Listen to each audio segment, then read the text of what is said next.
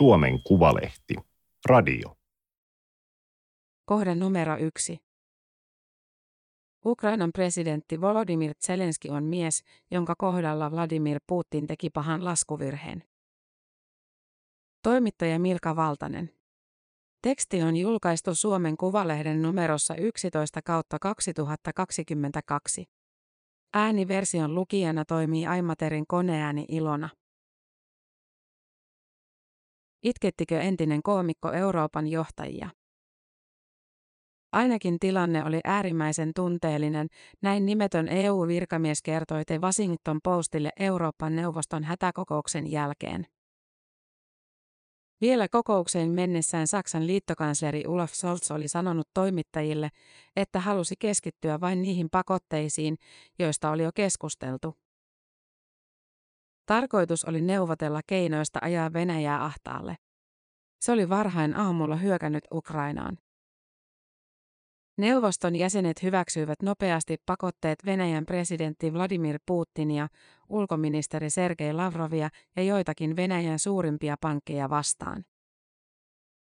Keskustelu Venäjän sulkemisesta kansainvälisestä SWIFT-maksujärjestelmästä kuitenkin junnasi.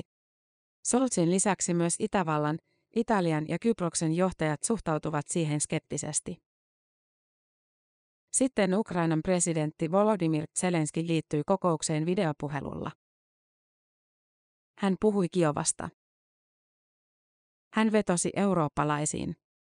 Ukraina tarvitsi naapureiltaan apua, ruokaa, ammuksia, polttoainetta, pakotteita.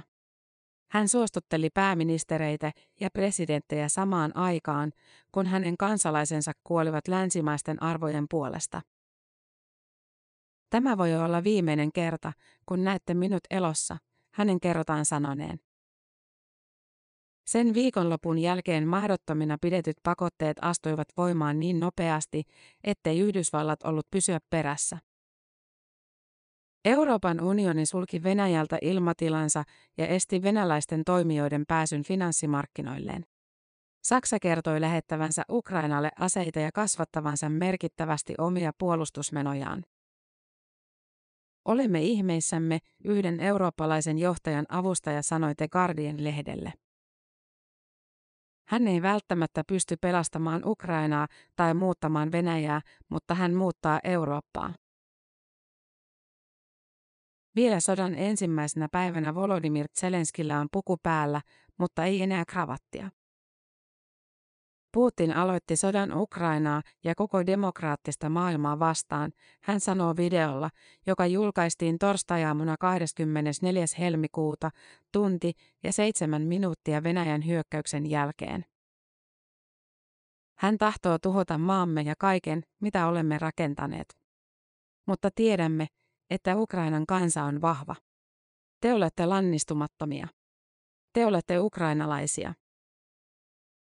Seuraavilla videoilla hän esiintyy aina joko maastonvärisessä flestakissa tai harmaanvihreässä teepaidassa. Näitä tervehdyksiä ilmestyy Zelenskin Telegram-kanavalle joskus monta kertaa päivässä. Hän puhuu niissä matalalla äänellä, pudottelee lyhyitä päälauseita, päivä päivältä sänkisempänä. Perjantaina 25. helmikuuta. Tänä aamuna puolustamme maatamme yksin, niin kuin puolustimme eilenkin. Maailman suurimmat voimat katselevat meitä kaukaa.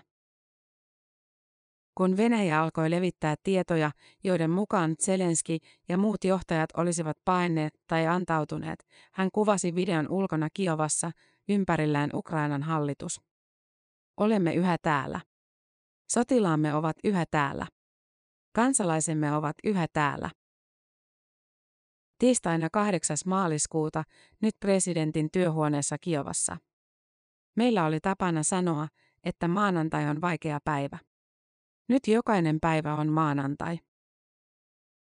Kaikki presidentin viestit päättyvät samalla tavalla, Slava Ukraini. Kunnia Ukrainalle. Volodymyr Zelenski on Ukrainan vastarinnan kasvot ja puolustuksen moraalinen selkäranka. Hän on Venäjän hyökkäyksen kohde numero yksi, selvinnyt ainakin kolmesta.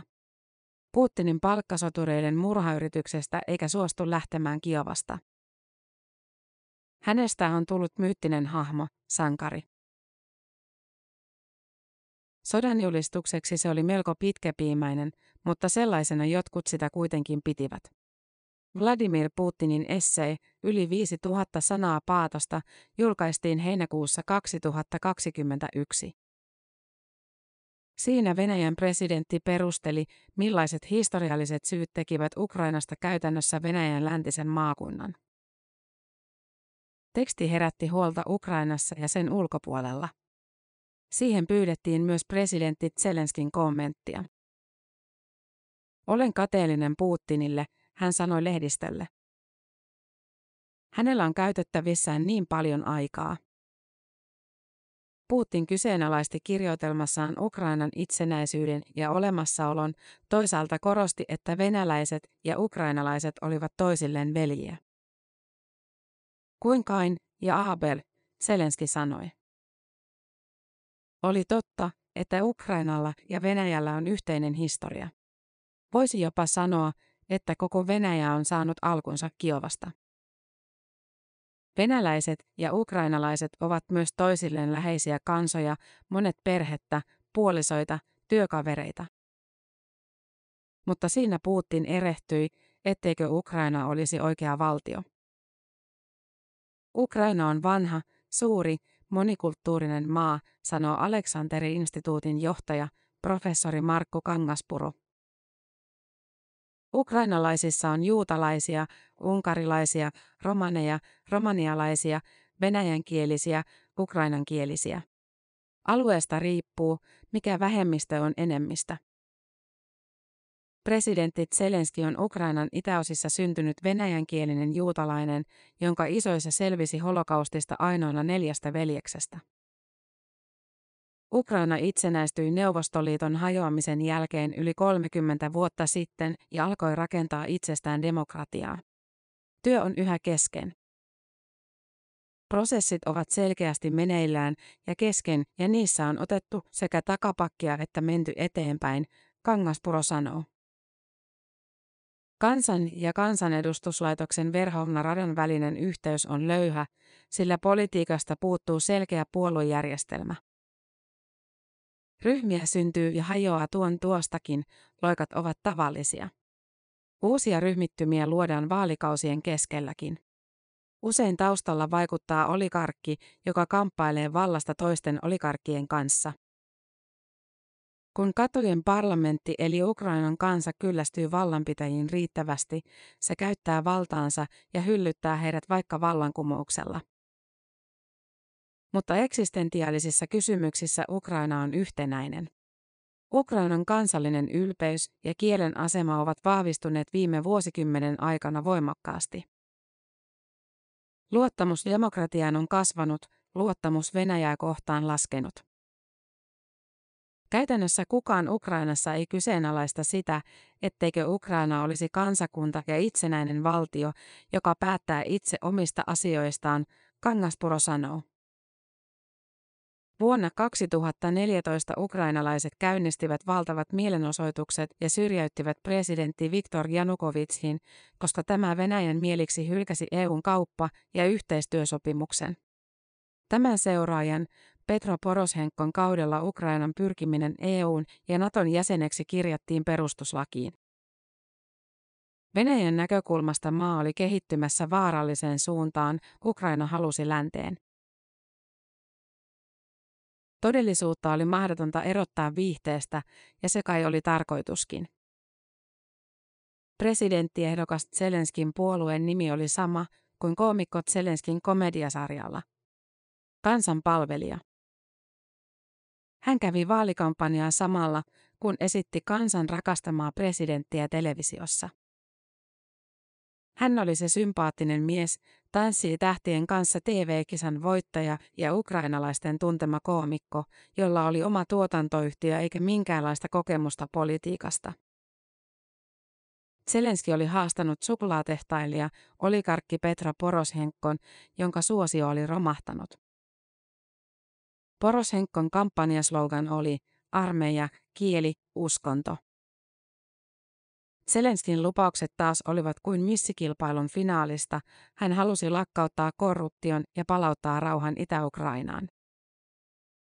Sitä, miten se tapahtuisi, hän ei kertonut.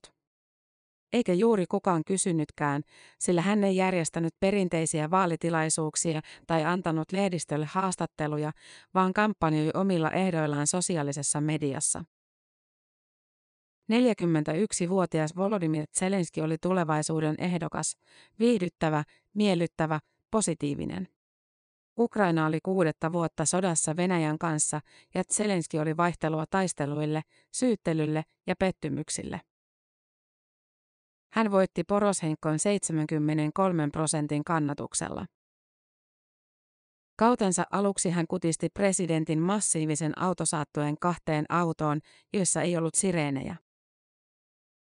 Hän pyysi uuden työpaikkansa edustalla vartioivia sotilaita vaihtamaan joka aamuisen tervehdyksen. Hyvää päivää, herra presidentti, toivomme sinulle hyvää terveyttä, yksinkertaisempaan hyvän huomeneen.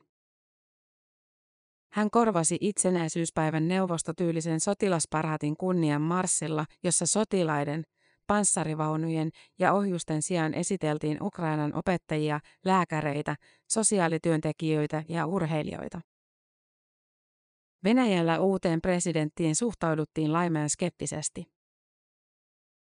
Hän on heikko, hänellä ei ole uskontoa, hänellä ei ole kansallisuutta, venäläinen toimittaja ja kommentaattori Sergei Parkhamenko sanoi hänen vaalivoittonsa jälkeen. Lännessä ukrainalaisten valinta aiheutti vakavaa silmien pyörittelyä. Korvasivat oligarkin miehellä, jota rahoittaa toinen oligarkki, skandaaleissa ryvettynyt Ihor Kolomoiski. Äänestivät poliittisesti kokematonta ilveilijää, koska tämä esitti televisiossa presidenttiä. TV-sarjan tuottama johtaja epätoivoista uhkapeliä Ukrainalta. Zelenskin varsinainen ensiesiintyminen lännessä oli duetto. Siinä hän ja toinen viidetaiteilija presidentti kävivät merkillisen puhelinkeskustelun. Keskustelu julkaistiin sanasta sanaan syksyllä 2019, koska Yhdysvaltain presidentti Donald Trumpista aloitettiin sen vuoksi virkarikostutkinta. Trump oli jäädyttänyt Ukrainalle luvatun lähes 400 miljoonan dollarin sotilaallisen tuen. Hän pyysi Zelenskiä etsimään todisteita Joe Bidenin tai tämän pojan korruptiosta Ukrainassa ikään kuin vastineeksi sotilastuesta.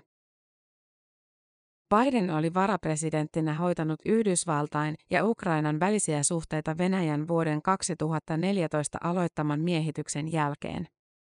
Hän oli myös demokraattien presidenttiehdokas, jonka Trump oli saamansa vastaansa seuraavan vuoden vaaleissa. Zelenskille tilanne oli hankala. Lähes 30 vuotta Ukraina on luottanut valkoisen talon tukeen Venäjän painostusta vastaan ja oli hyvin riippuvainen Yhdysvaltain sotilaallisesta ja aseellisesta tuesta. Hän lupasi katsoa asiaa.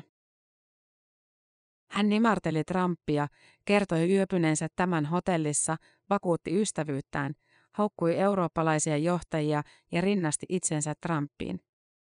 Kaksi populistia, jotka olivat muuttaneet TV-tähteytensä poliittiseksi vallaksi. Zelenski ei ollut varautunut siihen, että keskustelu tulisi julkisuuteen. En tehnyt mitään laitonta, hän sanoi myöhemmin The Times of Israel-lehden haastattelussa. Ukrainan presidenttinä tein, mitä kuka tahansa Ukrainan presidentti olisi tehnyt pitääkseen hyvän, luotettavan ja vahvan suhteen strategiseen kumppanimme, Amerikan Yhdysvaltoihin. Hän sanoi yrittäneensä pysyä mahdollisimman kaukana Yhdysvaltain sisäpolitiikasta. Se on heidän maansa, ja he tekevät mitä haluavat. En halua, että he vetävät meitä mukaan sisäisiin asioihinsa. Helmikuuhun 2022 mennessä Ukrainan koomikkopresidentti oli paljastunut piinallisen keskinkertaiseksi. Kolmen vuoden jälkeen on selvää, mikä ongelma on.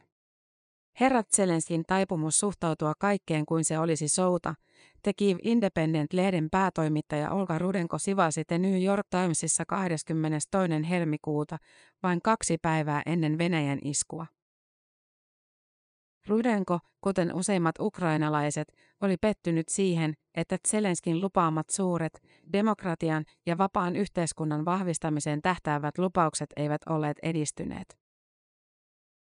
Venäjä ei ollut lopettanut miehitystään Itä-Ukrainassa. Päinvastoin, Zelenskin yritykset neuvotella rauhansopimusta olivat saaneet opposition raivostumaan. Vastustajat syyttivät presidenttiä petturuudesta ja antautumisesta Putinille. Hallinto oli toiminut ristiriitaisesti myös korruption kitkemisessä, jopa vaikeuttanut sitä. Ukraina oli edelleen Euroopan kolmanneksi korruptoitunein maa. Sen edellä ovat vain Venäjä ja Azerbaidsan. Päälle päätteeksi Pandoran paperit tietovuoto oli paljastanut, että Zelenski oli itse piilottanut varojaan veroparatiiseihin. Eleet ovat hänelle paljon tärkeämpiä kuin todelliset toimet. Sanoilla, joita hän käyttää, ei ole väliä, kunhan ne ovat viihdyttäviä. Ja kun palaute on huonoa, hän lakkaa kuuntelemasta ja ympäröi itsensä faneilla, Rudenko kritisoi mielipidekirjoituksessaan. Presidentin kanslian johtaja Andri Jermak, entinen mediajuristi ja elokuvatuottaja, on vanha ystävä Zelenskin viihdeuralta. Tiedustelupalvelun päällikkö Ivan Pakano oli Zelenskin Kvartal 95 tuotantoyhtiön johtaja. Presidentin johtava neuvonantaja Serhis Herif on entinen käsikirjoittaja ja tuottaja. Ukrainalainen tutkivan journalismin sivusto Bihus on laskenut, että Zelenskin hallinnossa yli 30 ihmisellä on suhteita hänen perheeseensä tai hänen tuotantoyhtiönsä. Osa heistä on virassa tiedustelupalveluissa, joiden tehtävänä on ollut seurata Venäjän joukkojen liikkeitä maan rajalla. En haluaisi olla huoneessa näiden miesten kanssa, jotka osaavat vain tuottaa videoita. Tämä ei ole rauhan aikaa. Tämä on sodan aikaa, Chatham House-ajatushautomon Ukraina-tutkimuksen johtaja Orisia Lutsvits sanoi The New York Timesille vuoden 2021 lopussa. He ajattelevat kuin dramaturgit. He miettivät, kuka on roisto, kuka on sankari, millainen on tunteiden vuoristorata, Ukrainan entinen talous- ja kauppaministeri Timofey Muilovano luonnehti. Ukrainan parlamentin entinen puheenjohtaja Mytro Rasunko syytti Zelenskiä kavereiden suosimisesta kokemuksen sijaan. Tulimme katsomaan komediaa, mutta päädyimme seuraamaan kauhuelokuvaa. Tämä ei ole lainkaan hauskaa. Vladimir Putin teki pahan laskuvirheen. Siltä alkoi näyttää melkein heti, kun Venäjä 24. helmikuuta hyökkäsi. Maan joukot olivat valmistautuneet lyhyen sotaan, Ukrainan antautumiseen ja Zelenskin pakoon. Mutta Ukrainan sotilaat estivät hyökkääjää etenemästä, kansalaiset virittivät polttopulloja. Muutamassa päivässä Venäjän joukoilta alkoi loppua ruoka, bensa ja usko. Sosiaalisessa mediassa jaettiin kuvia hylätyistä Venäjän kulkuneuvoista ja videoita, joissa ukrainalaiset herjasivat venäläisiä kylteillä ja liikenneapasteilla. Legendat pikkuruista Käärmesaarta viimeisen mieheen puolustaneesta ukrainalaissotilaista ja venäläisiä lentokoneita pudottelevasta Kiovan kummituksesta levisivät. Presidentti Zelenski veti luotiliivit päälleen. Hänen aseensa oli puhelin. Lauantaina 26. helmikuuta Ukrainan presidentti soitti Ranskan presidentille Emmanuel Macronille, Euroopan komission puheenjohtajalle Ursula von der Leyenille, Italian pääministerille Mario Draghille, Sveitsin presidentille Ignazio Kassisille, Intian pääministerille Narendra Modille, Turkin presidentille Recep Tayyip Erdoganille, Azerbaidsanin presidentille Ilham Aliyeville, Hollannin pääministerille Mark Ruttelle, YK pääsihteerille Antonio Guterresille, Saksan liittokanslerille Olaf Scholzille, sitten Paaville, Tsekin pääministerille Petter Fialalle, Puolan presidentille Andrzej Dudalle ja päivän päätteeksi vielä Britannian pääministerille Boris Johnsonille. Hyökkäyksen alettua Zelenski esiintyi Euroopan parlamentille tavalla, joka sai simultaanitulkkien äänet murtumaan. Hän vakuutti Yhdysvaltain senaatin enemmistöjohtajan tekemään Ukrainan hyväksi kaiken voitavansa. Ilman Ukrainan voimakasta vastarintaa ja Zelenskin henkilökohtaista sitoutumista Ukraina tuskin olisi saanut länneltä näin yhtenäistä tukea. Ukrainan presidentti on täyttänyt sotaajan johtajan odotukset täydellisesti. Kun New Yorker-lehden toimittaja kolme vuotta sitten kysyi Zelenskiltä, miten vuodet viideteollisuudessa ovat valmistaneet häntä politiikkaan, hän sanoi. Se, mitä katsoja rakastaa näyttelijässä, inhimillisyys. Totta kai käytän sitä. Se on hyvin helppoa, koska olen samalla täysin oma itseni. Tämä on ensimmäinen Instagram- ja TikTok-sukupolven sota, sanoo sotilasprofessori Aki Mauri Huhtinen. Hän tutkii maanpuolustuskorkeakoulussa informaatiovaikuttamista. Siinä Ukraina on muoskannut Venäjän. Tässä infosodassa vastakkain on kaksi vovaa. Itä vastaan länsi, pelko vastaan toivo, Vladimir vastaan Volodimir. Volodymyr halailee puolustusministeriään ja kannustaa joukkojaan luotiliiveissä keskellä Venäjän tulitusta. Vladimir istuu valtavissa saleissa metrien mittainen pöytä itsensä ja lähimpien neuvonantajiensa välissä. Lännen sympatiat ovat olleet alusta asti vahvasti Ukrainan puolella – Siksi Ukrainan välittämät tiedot ovat menneet länsimaisessa mediassa melkein sellaisinaan läpi, vaikka on melko varmaa, että Ukraina arvioi esimerkiksi vihollisen tappioita yläkanttiin. Tässä käytetään aika paljon tilannetta hyväksi, kummankin puolin informaatiovaikuttamisen koneistot hieman manipuloivat tietoa, Huhtinen sanoo. Luulen, että lännessä on hallituksilla ja kansalaisilla kuitenkin aika tarkka ja oikeutettu kuva siitä, mikä sodan tilanne on. Ukraina on tehnyt informaatiovaikuttamista myös ruohonjuuritasolla heikentääkseen venäläisten taistelutahtoa. Venäjän antautuville sotilaille on luvattu rahaa, sotavankien on annettu soittaa perheilleen ja venäläisiä äitejä on pyydetty hakemaan poikansa takaisin kotiin.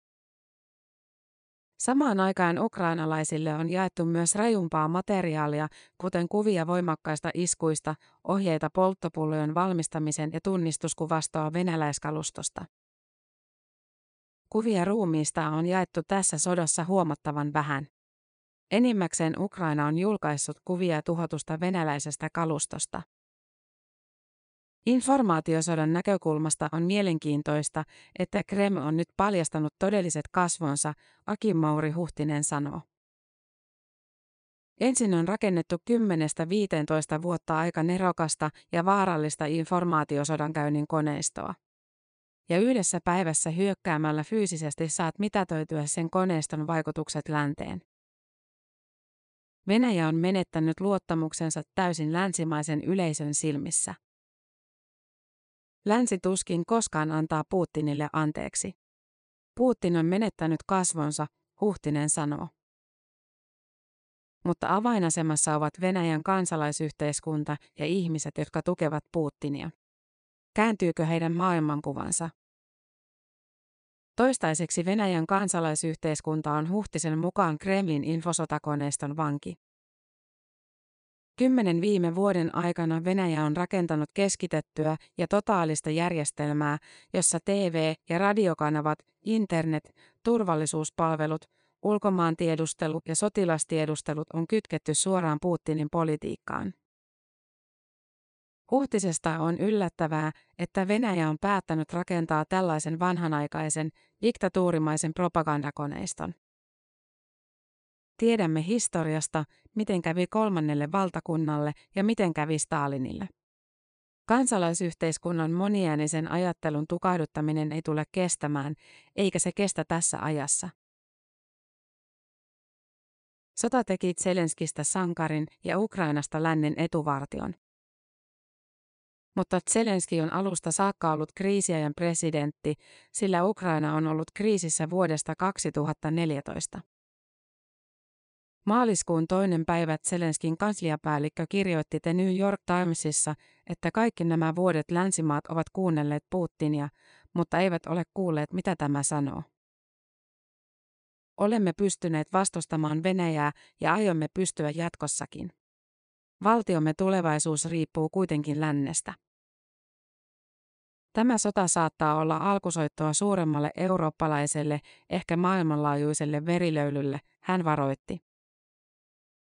Ainoa keino estää historiaa toistamasta itseään on seistä rinnallamme. Torstaina 10. maaliskuuta Zelenski julkaisi Telegram-kanavallaan taas uuden videon. Olemme menossa kohti voittoa.